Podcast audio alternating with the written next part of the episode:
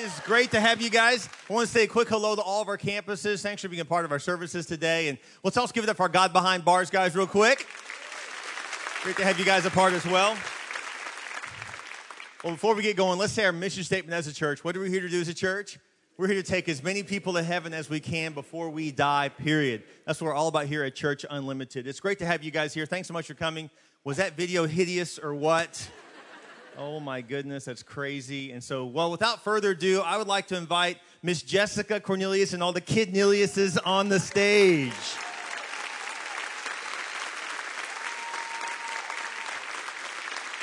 All right.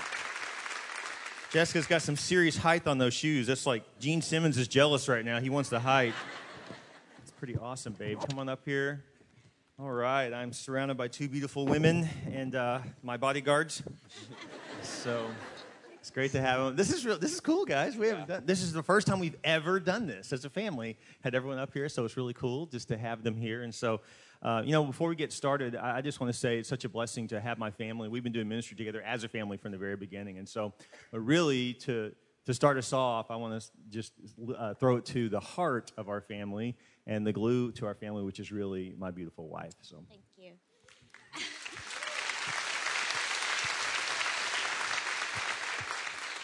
Well, I think anytime we start a conversation about family, and especially doing family God's way, the way that God would want family done, we need to start with the best foundation I know of. One of my favorite verses for this is Psalms one twenty-seven one that says, "Unless the Lord builds the house, those that build it labor in vain." And that is just so true, because we can try to do everything we want, but if we do it in our own strength, it's not going to work. We have to lean into God's supernatural strength. We have to let Him build it, because it's just too tiring and stressful to try to do it on your own strength. So as we start today, just remember that verse, that you have to let the Lord build it, and you have to lean into His strength when you do that. And I remember when we started our family, Bill and I decided, okay, we want to do family God's way. We want to be intentional about it. So when we first had Mason, I was reading all of these books on parenting, every book I could get my hand on. And I remember just, you know, sitting there and highlighting great little concepts about parenting. But what's funny, and a lot of you moms will know this, what you read in the book and then what happens in real life doesn't always work sometimes, you know? Like when you're in the real life situation, it seems like all that knowledge you have from your parenting books just goes shoo, right out the back of your head, and you're in real life and you just resort to like cave woman, basically. I remember one time we were at a Christian family camp, and Bill was the pastor at the camp that was like preaching, you know, during the week and everything. So, you know, the, the family experts that we were, so yeah. And Mason, I think, was about nine, and there was a zip line that he was on, you know, hooked up and ready to go down. So we were standing there, and it was a hot summer day, and we were just like, okay, Mason, go. And he's like, no, I'm scared, no. And he wouldn't go. And this lasted for a good five, seven minutes, and I was like, hurry up and go. And all these people were behind us, this long line, all these little kids were like, when's he going to go? I want my turn. So I'm just like griping at him from the bottom. I'm like, hurry up and go. Just get down. Just get down if you're not going to go. Okay, just go. He's like, no. He's like frozen in fear. And then Bill, who's normally really, really yeah. positive, even he was griping at him. I didn't have my best moment. We're like, Mason, hurry up. People are waiting. Come on. So this is the embarrassing part. Did any of the stuff we had read from the books come to our mind at that moment? No. This nineteen-year-old college kid who worked at the camp walked up in front of us, and he started talking really positively to Mason. And he's like, look, you can do this. In the Bible, it says, I can do all things through Christ. And Bill and I look at each other, because that's our family verse. And we didn't even quote it to him.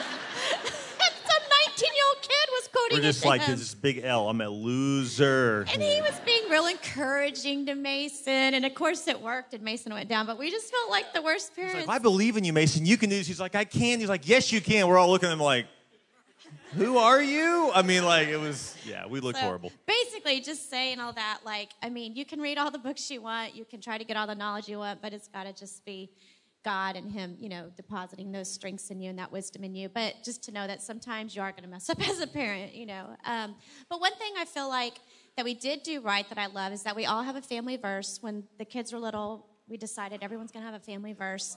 A, I'm, I'm sorry, a life verse. We have a family verse, Philippians four thirteen, but um, each life verse for each one of them. And to this day, they still have it, and I think that's really special, and it's something that they can have, be like an anchor for them in their life. You want to start with your life verse, Mason? Yeah, I'll, I'll start. My life verse is Matthew six thirty-three, and what that verse says is, seek first His kingdom and His righteousness, and all these things shall be added unto you. Um, mine's Romans twelve eleven, never be lacking in zeal, but keep your spiritual fervor serving the Lord. Mine's Acts thirteen thirty-six, David served the purpose of God in his generation before he died. Mine's Joshua one nine, have I not commanded you, be strong and courageous. Mine is Ephesians six ten, be strong in the Lord and in his mighty power. Yeah, it's kind of cool. We all have a life verse, and, and it doesn't, that sounds really cool, and you're thinking like, wow, it must have been this grandiose moment. But no, we actually just challenge the kids to go find their own verse and just whatever one they really liked. And I want to challenge you guys to do the same. This would be great family homework, wouldn't it? For, for just get together as a family and say, hey, let's all find a verse that will become our own life verse. You get to pick your own. Pick the one that is appropriate for you. And uh, Mason's even changed. He actually changed his later on, and that's fine. And so just make it who you are and make it and your own. And also find a family verse that's a verse for yeah. your family, too. Absolutely. Thank you, babe. You know what? So here's the thing. We were given questions uh, from people on Facebook and Instagram, and so we just want to go through the questions and just answer those, if that's okay with you guys. And so I'm going to jump right in here. Let's see. What's our first question? Oh, this is a good one, Jessica. I'm going to throw this back to you. So do you keep anything from the kids? Uh, yes, a lot. I kind of thought that was like a common sense answer, you know, like, yeah, you don't tell kids everything. They're little. Their little brains aren't developed. They can't handle all the stuff that you're going through. Um, I really feel like with parents, um, if you're, you know, having a hard time with your wife, the husband should not be dumping that on the kids. Or if the wife is mad at the husband, she should not be telling that to the kids. Like that, they should not be hearing any of that. Or if you're having problems with family members or friends, I mean, your kids are not the people that you go to for that. I mean, they're they're just not developed. They're not wise enough to handle that kind of stuff yet. Even with us at church, um, over the years, I'm, when I was a really young mom, I had several pastors' wives tell me, like, never let your kids hear you and your husband talk about anything that's going on at church, you know, any of the stress or drama, because you don't want that to taint them, their view of church and God's house. And I thought that was really wise wisdom. So sometimes when they were old enough, you know, we would get in the car and just drive around the block and talk, just so we would make sure they weren't, you know, listening to us or eavesdropping. And so I thought we were super intentional about trying to not let them overhear anything. And then Mason, a few years ago, he's like, Mom, I was sitting at the top of the stairs when you thought I was in bed and I was eavesdropping on y'all. And I was like, ah, I was trying so hard, but still try your best. But yeah. anyway, so yeah, they are, you know, you need to keep their innocence, and there's nothing that kids need to know that it could be dangerous or toxic or. Yeah, and we still, like, if we have an issue between the two of us, we still keep that between us. And so we talk about that and work that out.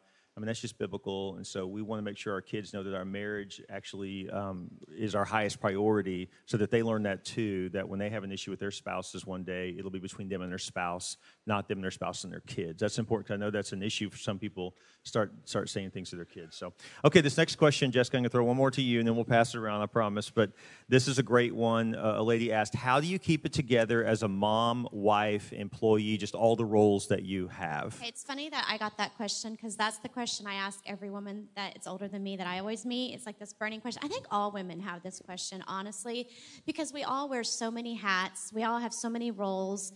And just also like the hat of just self-care, taking care of yourself, finding the time to take care of yourself. And I feel like all the ladies that I've talked to, all the books I've read on this, that they're all just saying like, no woman has it all together, level ten, every hat, all the time. And we, I think we all think that each other does, like when we see each other and what, you know, when we just interact with each other casually. But nobody has it all together, level ten, all the time. There's seasons where sometimes you're doing really great in one area and maybe not so great in another. Or maybe another season when you're doing kind of okay and everything, but not really knocking it out of the park. It's just so much about seasons, you know? But I will tell you, um, a basic fundamental truth is if you just start your day, every day going to God and getting a game plan from him and just say, okay, Lord, this is my day. You know, what do you want me to do? What do you want me to say yes to? What do you want me to say no to? He will tell you. He really will. And you're going to have to hurt a lot of people's feelings and say no to doing a lot of things. And I hate that because I'm a people pleaser by nature, so it kills me. But you have to know what your purpose is in life, what God has for you. And you need to align your priorities to that. And that way you know what to say yes to and what to say no to. So if you know, oh, this really isn't my purpose God has for me, I'm going to have to say no to that. You know, I, y'all, I literally had to buy a book on how to say no. It was so hard for me. I mean, it is very hard. Except to us. You can sure say no, say no to, to me. I was like, throw that book away. What, the, yeah, what it, are you doing? When Cole was little, one time we played a game, like, what's your favorite word? We went around, and Cole's was like, Mom's favorite word is no. I was like, yeah, it's easy to say no to y'all. And your favorite hobby is taking naps. That's, That's how I wrote it down. Yeah, That's that right. He, too, he wrote yeah. that down one time. It's hilarious. Anyway, so, so women, you're going to have to say no. and it's very painful, and you're just going to have to do it because your highest priorities are your, your time with God, your husband, and your kids, and you have to let everything align with that and the purposes God has called you to. That's good. So, okay, here's a great question too, baby. Thank you. It was great. So how did the family handle the teenage phase with the kids, and what was the toughest part of it, and how did you overcome that? So... Teenage phase? Teenage phase. Um, I don't know. There's kind of a lot of teenage phases, though. Yeah, that's true. Because there's like... Still in them a little bit, so yeah. Yeah, exactly. Um, I don't know. There's there's middle school, high school, college. Just there's like a lot of different age groups and a lot of different things that people go through at different ages. I mean, I know for me, high school, I went through a bit of a rough patch, and then Mason even went through one a little bit later than I did around college, and Sophie kind of did... a little bit earlier. She's still getting through some... Actually, yeah, let's let Sophie, let's let Sophie oh, go into that. Oh, throwing it to Sophie. Okay, um, so yeah, in middle school, I just went through this time in my life where I really just was really guarded, and I really didn't open up to my parents at all, and I was really secretive and really deceptive, and that led to me getting grounded a lot. And I mean, no teenage girl ever does that. I know. That's totally different for us. Yeah. No, I'm the first. But, um, yeah, so I think there was one time, right, where I got grounded for, like, a year, right? It was from a your year. Phone. Wait, from your phone? No, I'm not even being dramatic. It, was, it, it your, was a year. That was from your phone, which is worse than socially being grounded. Yeah. Oh, yeah, because, you know, my phone is everything. But, um, so during that year, I just kind of learned a lot. Like, I learned to not... like, just to open up more to my parents and just be more honest with them, because the more honest that I am with them, the more freedom that they give back to me. And I think I realize that now. And, like, right now, my parents read every single one of my text messages, and I'm fine with it. And they have all my passwords to my social media, and they check everything, which I'm okay with because, I mean, I trust them, and hopefully they trust me. And so, yeah. Trust but verify. Um, Sophie, um, I remember there was a really neat, fun, funny now, but horrifying for you story during that time. You kept um, hiding devices. I would take one cell phone from her, and she'd go find another one, or she'd find an iPad. She was going to find a way to get on a device. I figured out the teenagers are sneaky. Anyone know what I'm talking about? Like, I it's mean, incredible. She found yeah. every single old iPhone we had. So one night... this is just mom's intuition. I was asleep. It was midnight, and I thought, I do not want to get up. But I felt God saying, get up. She's on, she found another device. She's on her room being sneaky. And I was like, no way. So I go upstairs, and then you tell me. Um, so, yeah, I was, so it was like at midnight or maybe even later than that. And I they already said goodnight. So I was like, okay, I'm in the clear. Like, there's no way. No way they're going to, like, just come up here for some random reason. And so, like, I'm on my, like, iPad or whatever that I found somewhere, and I just hear the door, like, she has a key to my door. So I hear the door unlock, and I go, oh, no. So I shoved that iPad under my bed as literally as fast as I could, and of course it's my mom just coming in to check on me, and so she found that, and I got in loads of trouble. But, but I mean, I tell all this to the teenagers out there, like, your sins will find you out. God talks to parents, and they give oh, they us will. These nudges. Every time. God talks to moms. It's true. Ladies, you know what I'm talking about, don't you? You no, women are scary. You just know stuff. Mom, you literally pray that prayer over us. Like, yeah. Not for, like, our protection or anything. She's like, God, I pray that you their sins will find them out. Like, most importantly, protect all that. But, yeah, make sure their sins find them out. We were like, amen. Wait, what? Yeah. At the dinner table, just, what? Every time. Okay. Sophie, I will say, you know, I, I want to say, just close the thought on this, that it's, it is really great that you do share everything with us. And what's funny is that she still faces all the same stuff, but now she's not facing it alone. So now when she has a relational rift, or there's some issue that comes up, or there's some, you know, boy she's injured or whatever, then we can talk about it together. And so that's all we really want. We know that you're an independent person, but we just want to walk walk through life with you during this phase of your life. And so it's really a blessing, and I am really proud of you for that. And thank so, you. It's really cool. So thank you for sharing that too, baby. So, okay, here's a great one too. Here's another question. Uh, how do we, as parents, they're asking us, how do we set boundaries? I, I, and we, I mean, I've shared on this before, so I thought, let me throw it to one of the kids and just see their angle on how we set boundaries. So, Mason, I'm going to let you tackle that one. Okay. So I am not a parent, so I'm not going to attempt to tell you how to parent, but I will tell you what I've seen, and um, something, well, first, first and foremost, how do you set boundaries? Well, the way you set boundaries, I think we all can agree, is you simply set the boundary. The hard part is keeping up with those boundaries, because sometimes as a parent, you'll forget that you set a boundary a long time ago, or you get too busy and you don't really keep up with it. But a perfect example of this is, I know growing up, Dad was never bro, and uh, a lot of people have slipped up and called their dad bro before, and I learned real quick, Dad is not bro. You do not call Dad bro, like, move out of the T V, bro. Like, no, I learned real quick. You do not do that. I'm not your bro, I'm your dad. Yeah, literally. Okay, now we're totally unscripted right now. That was not in the notes. Okay, no, was...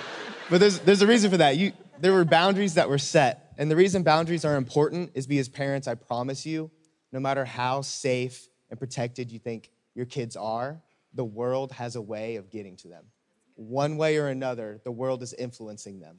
So it's really important that the The boundaries that you set are set. And think about it. No one's coming to save you as a parent. No one's going to set those boundaries. It's up to you to set them. No one else is going to set them.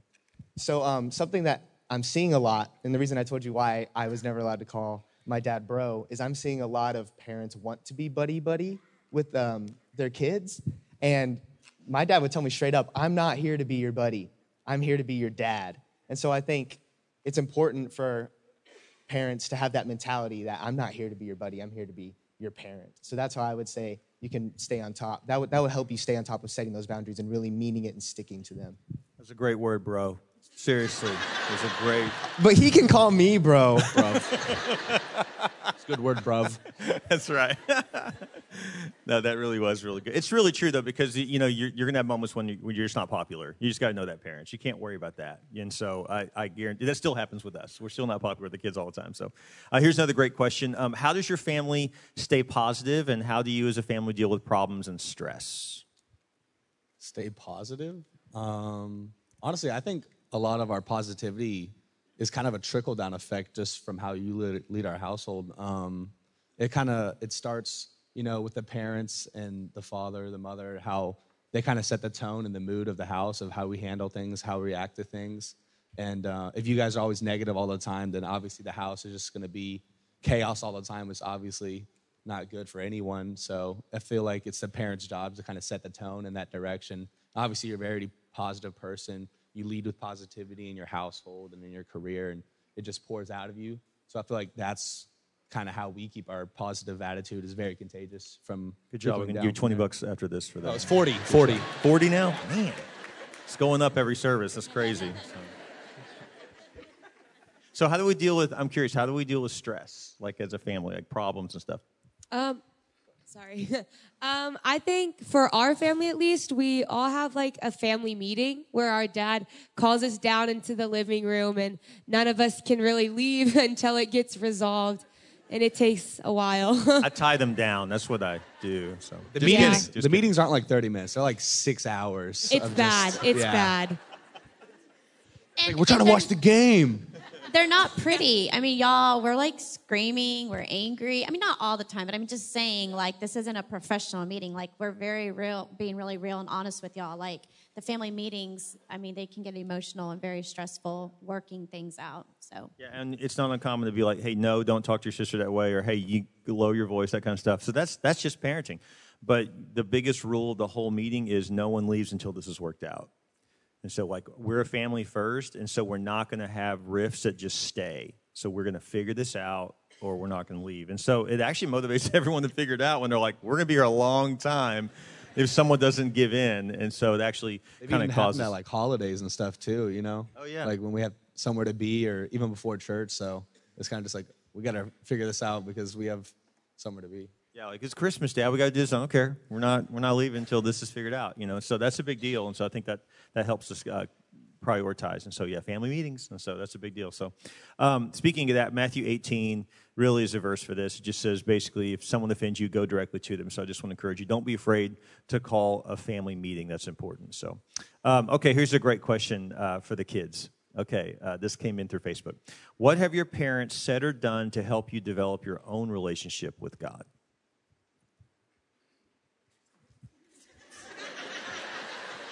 Uh, uh, I'll go. Okay, let's see. Um, I know growing up, something that I always saw my dad doing that I thought was so cool is I would notice my dad just walking around the house um, praying to God. And um, he would do it every night. And I thought that was so cool because he would he wouldn't just be praying in his head. He'll be talking to God um, like out loud. And I would get to see that at a young age. And it, it really taught me something. It taught me that the person, that, that God is talking to a being. I, I, my dad was talking to a being, sorry.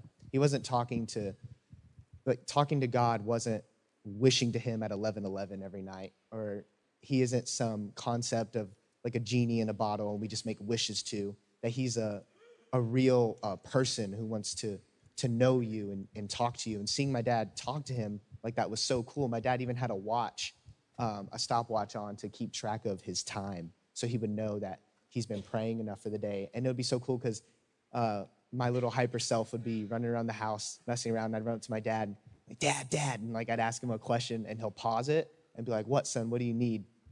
And then he'll answer my question real quick, and I'll just, I'll run off. But it was cool because I had no idea how much that would stick with me now, seeing that my dad walking around talking to God is like the same as walking around and just talking to someone on the phone. Um, and I got to see that at a young age, that, wow, that's that talking, praying isn't just sending some prayers up and hoping that someone hears them. It's like a real conversation and he hears you. And so that really made me want uh, my own relationship with God growing up. I think that helped you just like realize that, you know, God is is real and, and dad takes him so seriously. And I think that for me, it's not just something that you guys have really tried to implement. It's kind of just something I've picked up on. Um, the question was, you know, how, what makes us want to have our own relationship with God? Um, honestly, I think that it's not something you guys have really instilled. Well, obviously you have, but it's it's more of seeing it. The most inspiring thing to me is seeing just how he's blessed y'all's lives with everything that you guys have and all the leadership and success that you, that drives you guys, and how he's blessed y'all makes me want to have my own relationship with him. Just how you lead our household, how you lead uh, the church, you know, doing things that can only be described as a God thing is really what makes me want to have my own relationship with him. You know, just seeing the obvious blessing that it's had on y'all's lives. Um, yeah, so like both of what they said. And for me, and for me, it was just, um, well, this past last summer or this past summer, um, I had a rite of passage. And um, during that time, I just had each one of my family members just pour into me. Rite of passage. Mom, tell me. Oh, okay. You want to explain um, what a rite of passage so is? A rite of passage, it's a tradition we have in our family every time the kids um, have their thirteenth birthday and they move from being um, a young boy to a man. We have a transitional time where we celebrate that. For Sophie, we waited till she was sixteen. But basically, it's a time where there's a defining moment in their life where they know, I have become a, a man, or I have become a woman. Because in today's culture, in today's world, it's like, oh, when when did you become a, a man or a woman? It's usually like, oh, the first time I had sex, or the first time I got plastered drunk. And we didn't want that. We wanted a defining moment in their lives where they knew. We wanted it to be a godly defining milestone in their life where they knew, okay, I am a godly young man now, or young woman now. And so we had these um, traditions that we do. And so she just had hers. And so that's what she's talking about right now. Yeah, so like during that time, it was just really cool to see each one of my family members each night just get to pour into me and just like lead me in the right direction and like pour a lot of biblical wisdom into me. And I just learned a lot from it, so. Yeah, it was really, and it was fun for us because we kind of sat there watching our own boys pour into our daughter, which is really neat, just to be like, wow, you know, because then like Cole would say something to Sophie, and we're like, oh, he he believes that. Okay, that's good, you know, so like he he got that, or Mason got that. So it was really neat to see them, you know, the great thing about like once you start pouring into your kids, it snowballs to the next kid. And so that's the great thing about that. So we're seeing that with our kids, makes us really proud. So, okay, so this last question um, is a doozy. Um, it's... Uh, Okay, here it is. Um, what was your family's darkest moment, and how did you overcome it? So uh, we're gonna we're gonna go there. Okay. This is something that we've never shared. Last night was the first time we shared it, and so it's yeah. really personal and raw. So um, yeah. But we just are going to share it to hope that it encourages y'all. Yeah, so um, a couple years ago, um, never said this on stage or really to anyone. Uh, only a handful of people even know about this. But um, things got pretty bad with me and the boys. Um, got really difficult. And it, it got so bad I didn't want it to get worse. Uh, I didn't want to do things we regretted. So I actually uh, asked my boys to leave the house. And uh, it was it was pretty painful, but it, it's really not my story to tell. So I'm going to let you guys uh, tell the story. Yeah, um, was I, I'll never forget that moment um, whenever you had asked us to leave. Um, was it one of the hardest moments of my life? Yes. Was it one of the darkest moments of our lives? Yes. But would I change anything? No. Um, I wouldn't change anything at all because I learned so much through that and I grew so much through that that I wouldn't want to change any of it.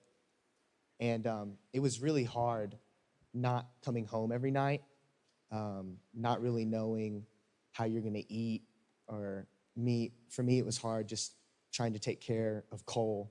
It was just me and you. Um, not knowing what my parents are up to, not knowing if I'm ever going to talk to them again, if I'm going to see them again, because I wanted nothing to do with my family. I wanted nothing to do with church. Um, I was angry at God. I was angry at, at everyone, at everything. And I was just running uh, from God as hard as I could. And um, it's it's those moments of hitting rock bottom where you learn the most. And I hate that that's what it takes, but sometimes that is what it takes. And I remember being so fed up um, and so tired of just feeling numb that I was like, I need something. Like, I need a spark. I need to feel something again because right now I'm just going through life not feeling anything. Um, and I was given this opportunity to go serve at our student camp. And growing up as a pastor's kid, I've gone to student camp every year um, as a student, but it never really hit. It never really hit me the same as I saw it hit all the other students in the room. Um, and so some time had passed. I haven't spoken to mom or dad in a in a good while. Haven't even seen y'all, spoken to y'all. Have no idea what y'all are up to.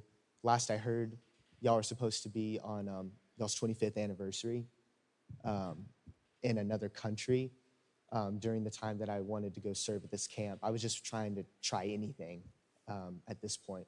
And so I get to go and serve at camp.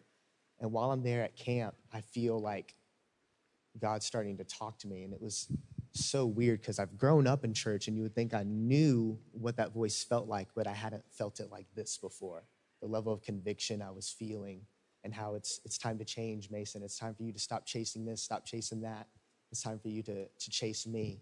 And one night in particular um, was the night that I decided to give everything to God. And that's actually why I made my life verse Matthew six thirty-three, like my mom said, um, I changed my verse, um, and I changed it to Matthew six thirty-three because I was chasing this, chasing that.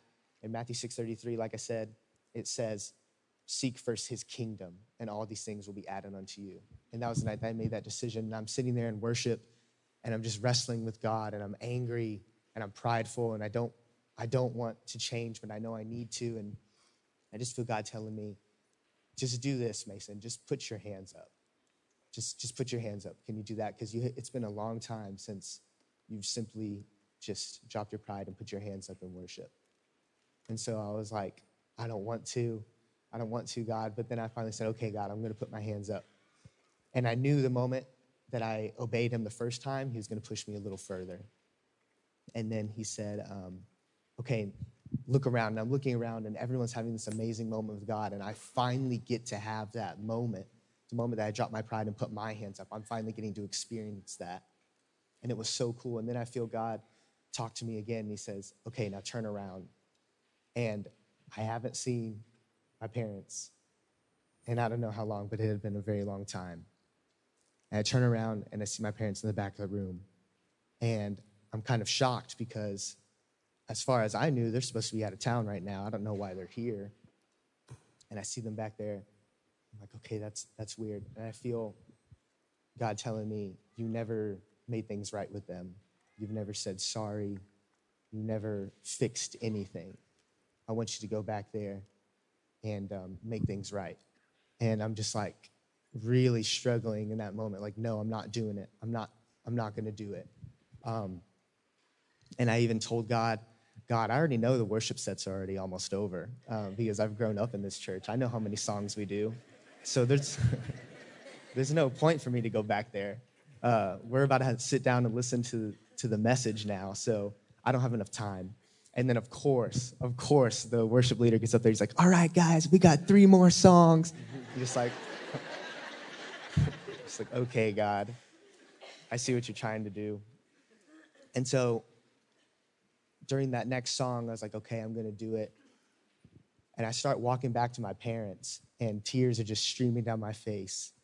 Um, and I see them, and I just I just grab them both around the neck, and I'm just I'm just crying to them. I'm saying, I'm sorry, Mom. I'm sorry, Dad. I'm sorry. I'm sorry that I let you down. I'm sorry for disappointing you. I'm sorry for feeling, for being a threat. I'm sorry for making you feel unsafe in your own home. And in that moment, I received, I received more healing in that moment than I had received in my entire life. And everything changed for me then. And the, the question was, what was your family's darkest moment? But then it said, how did you overcome it? The thing is, I can't overcome it. We couldn't overcome it, but God helped us overcome it. It wasn't anything I could do, my dad could do, anything we could do, but God helped us overcome it. And in that moment, through his healing, and it was powerful, and it was like I was running from God, but that was whenever I came back home, and our family had healing that we hadn't had before. And that was my side, you know, a little bit of my testimony, but I will let Cole touch on it. Yeah, um, I feel like it was a little bit different for us because Mason was kind of more um, open and, and sentimental towards our parents, I guess. Um, so our relationship got really bad when we first got kicked out of the house, and we had to move out. Um, and we stayed with some friends for, for a while until eventually we even had to sign our own lease on a place and stay there. Um, and I remember... There was nothing even in our entire like apartment or anything. We didn't really have any food, and it was it was just hard coming back every night and not really having anyone there for you. Pretty much all we had was each other. Like, and I don't know. It was just our relationship with our parents just grew more and more distant, even to where um, we had like almost no contact with them. Um, and then I remember one day my mom called me, and I just. Um, I don't know. I was really running from God at that moment in my life, and um, it's it's hard to say, but I kind of just despised my parents, I guess, at that moment, and I didn't want to have anything to do with them. Um, but then after camp, I know Mason had a huge moment with them, and we had a talk, and I was kind of confused about. I thought we were on the same page of, I guess, um, how we felt about the situation, and whenever. Our parents, it was just strange to me to see how our parents never stopped pursuing us. Even when we were out of the house, they wanted us to come back home. They wanted to make things right, and we just wouldn't listen. Uh, at least I wouldn't. And then they finally got a hold of Mason. God got a hold of Mason's heart, and Mason kind of turned his ways towards them. Um, but for me, it was, even when we got back into the house and we were starting the rebuilding process of our relationship, it was still really hard because the first couple of weeks I still wasn't, oh, I didn't even want to come home or anything like that. Uh, I remember when we pulled up in our driveway and you and Dad started crying, and I was just still there, mad, and didn't want to have anything to do with it.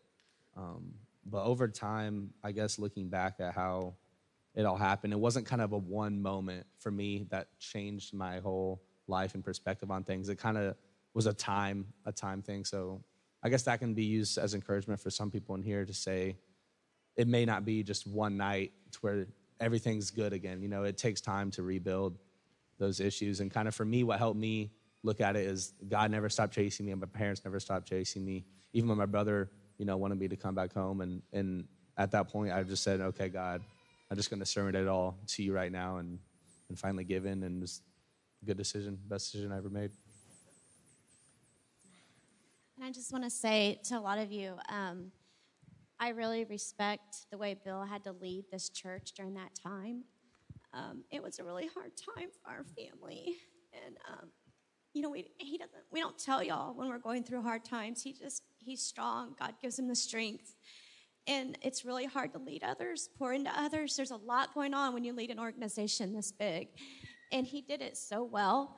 Y'all probably had no idea that we were literally just walking through hell with our family at that time. And I just really respect the way that he led so well during that.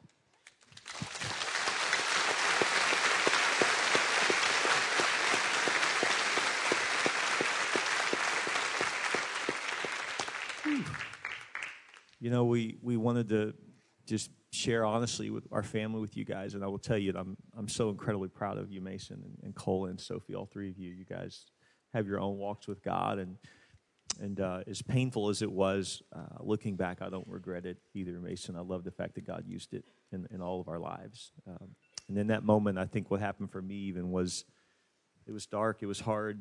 And, you know, I'm called to get up and encourage you. And I need someone to encourage me. And uh, but I will tell you in those moments, um, I had to come to, the, to a truth, too, that as much as I love what I do and I love this church, I really do, but as much as I love you guys, it pales in comparison to the love I have for my children and my family. And it was in that moment that I got to say, God, you're, my family's more important in this ministry to me, and I will prioritize them. And, uh, and, and we got to walk through that together, and, babe, you were amazing through that. I'm so grateful for your strength as well through it. And uh, I know it was hard on all. It was hard on Sophie too. And and uh, all of us went, went through it. But I want to tell you that because maybe someone today is hurting in your family. And you don't have the answers you want, or maybe it's not clean and easy and simple. And, and it wasn't for us either. And it's still not. And, and things could fall apart tomorrow. I mean, we're still just human, you know. But I just, I want to encourage you today with a scripture I shared last week, actually. It says in Second Corinthians twelve, it says, "But he said to me, my grace is sufficient for you, for my power is made perfect in weakness. Therefore, I will boast all the more gladly of my weaknesses." And so I want to mention that because we're not here today to display our family to you. We're here today to display our weakness to you, because that's where God's power comes in, is that if you'll just open up your heart, be humble and say, God, I'm weak and I need you and I'm a broken person, God can do something really special through that. And that's exactly what's happened in our family, and that's exactly what I believe can happen in your family too. And I just have to close with this. Please do not think that we're out of the woods, we've arrived. We're, you know, don't put us on a pedestal. Don't put our kids on a pedestal. We're human. We could, um, you know, have one of our big family meetings in three days where we're all, you know, yelling and screaming and fighting. I mean, who knows? I mean, just we're not up here to say, so we've arrived, come to us with all your questions. You know, no, we're flawed humans with deficits, and we're still going to have um, tribulations and trials. So I just want to clarify that for all of you right now. Yeah, but there's hope in the fact that we all love God and want to walk with him. Mm-hmm. And just know this, no matter what you go through, you're still a family. Yeah. And so a family is just broken people choosing to stay together and say, we still are a family, and we won't give that up, because God even put Jesus in the family unit. So it's important. It's powerful. You need your family, and they need you. And so, guys, thank you all so much for sharing. This is amazing. Can we just give it up for the Corneliuses and the Cornelius family? Thank you, guys. Incredible. Wow. Well, I'm going to close our service out. I'm going to dismiss you guys. Y'all can head out. Thank you all so much for all you do. Remember, as I always say to you guys, that you're destined for greatness. greatness. Woo. Wow. Guys, thanks for being a part of our services. Let's do, do this right now. Can we just take a moment to bow our heads? And as you take a moment to bow your heads and pray, maybe today something just spoke to you, you know? And I, I, I mean, I feel very vulnerable right now in this moment, just showing you the, the true skinny on our family. But that's, that's who we are, and I'm not embarrassed or ashamed of it. I, it's just it's who we are. And one thing I want to tell you about our church is that we want to be real. And so we're not going to disguise it and try to pretend like everything's perfect. And I bet it's probably not perfect in your home either. With your head bowed and your eyes closed in this prayer time, maybe today you just need to have a little hope to know that God can turn things around. You know, we're on the other end of it now. Maybe you're in the middle of it still. Maybe today God just needed to breathe some hope into you to hear these young people that were running from God saying, no, no, no, no, now we're running to God. If that inspired you and your family, maybe you needed to hear that today. Would you just lift your hand high to God and say, God, thank you, you were speaking to me. Thank you. There are hands going up all across our campuses right now. Thank you for that. Thank you. God sees you. God knows what's going on in your marriage. He knows what's going on with your kids. He knows what's going on with you. and he will guide you and lead you, and you will overcome. You will get through this through the power of Christ. He is with you in those dark moments. Sometimes you don't know how much he's with you until you feel all alone. Maybe today, just say, God, I trust you. In the middle of the mess I'm in, I trust you. With your head bowed and your eyes closed during this prayer time, maybe you've never trusted Christ to be your Lord and your Savior. This is that moment when he can become alive to you. Just like my own son who, who said, I was raised in church and I and I it, it just I was disconnected from it. So you can even be all around the truth and still not feel the truth inside you. Well, the truth is that God sent his son Jesus to die on the cross for you. If you'll simply accept that he died and rose again for you, he'll come inside your heart, change you from within, forgive you of your sins, and give you a fresh start. He also reserves a place for you in heaven and gives you purpose while you're still here on this earth. With your head bowed and your eyes closed, you can pray this prayer. We're going to pray it out loud together across all of our campuses. You can just pray this prayer with us. You can say, Dear Jesus, I realize I need you. I believe you died on the cross for me. I believe you paid the price for my sin. And I believe you rose again. I ask you to come into my heart, be my Lord, and be my Savior. I repent of my sins. I put you in first place. Thank you, Jesus, for saving me. In your name we pray. Amen. Isn't God good? His word is so true.